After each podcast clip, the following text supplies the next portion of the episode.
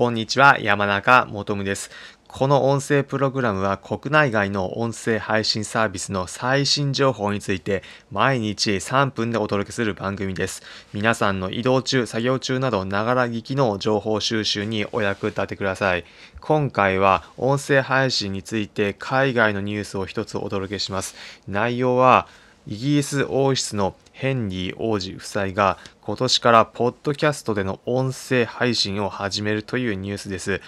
詳しい内容についてはニュース元ブルームバーグのニュース、リンク先を説明欄に貼っておくので、詳しい内容をチェックしたい方はそちらも見てみてください。ニュースの内容を一言で言うと、イギリスの王室の王子が音声配信を始めるんです。日本で例えるならば、天皇家の長女であった、まあ、佐子さんの夫妻が音声配信を始める、または佳子さまや眞子さまなどが音声配信を始めるといったイメージに近いかと思います。相当な日本で考えるならばインパクトのあるニュースかと思います。ただ文化的な背景としてもちろん日本の皇室とイギリスの王室は違っていて、この新しく音声配信を始めるというふうに言われているヘンリー王子夫妻も次男であり、このままでいけばおそらく王位は継承しないであろうというふうに考えられていますし、現状イギリス王室とは距離をとっていて、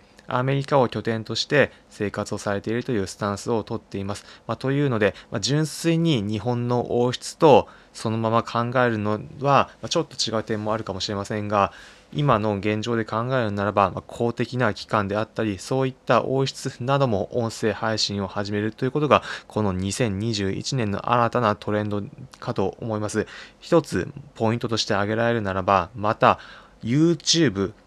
といった映像メディアではなく音声で始めるというのもこの2021年のトレンドを一つ表す傾向かと思います。2021年音声盛り上がるというふうに言われていますが、こういったところでもいろいろな分野の人が始めていくというのがこれから始まっていく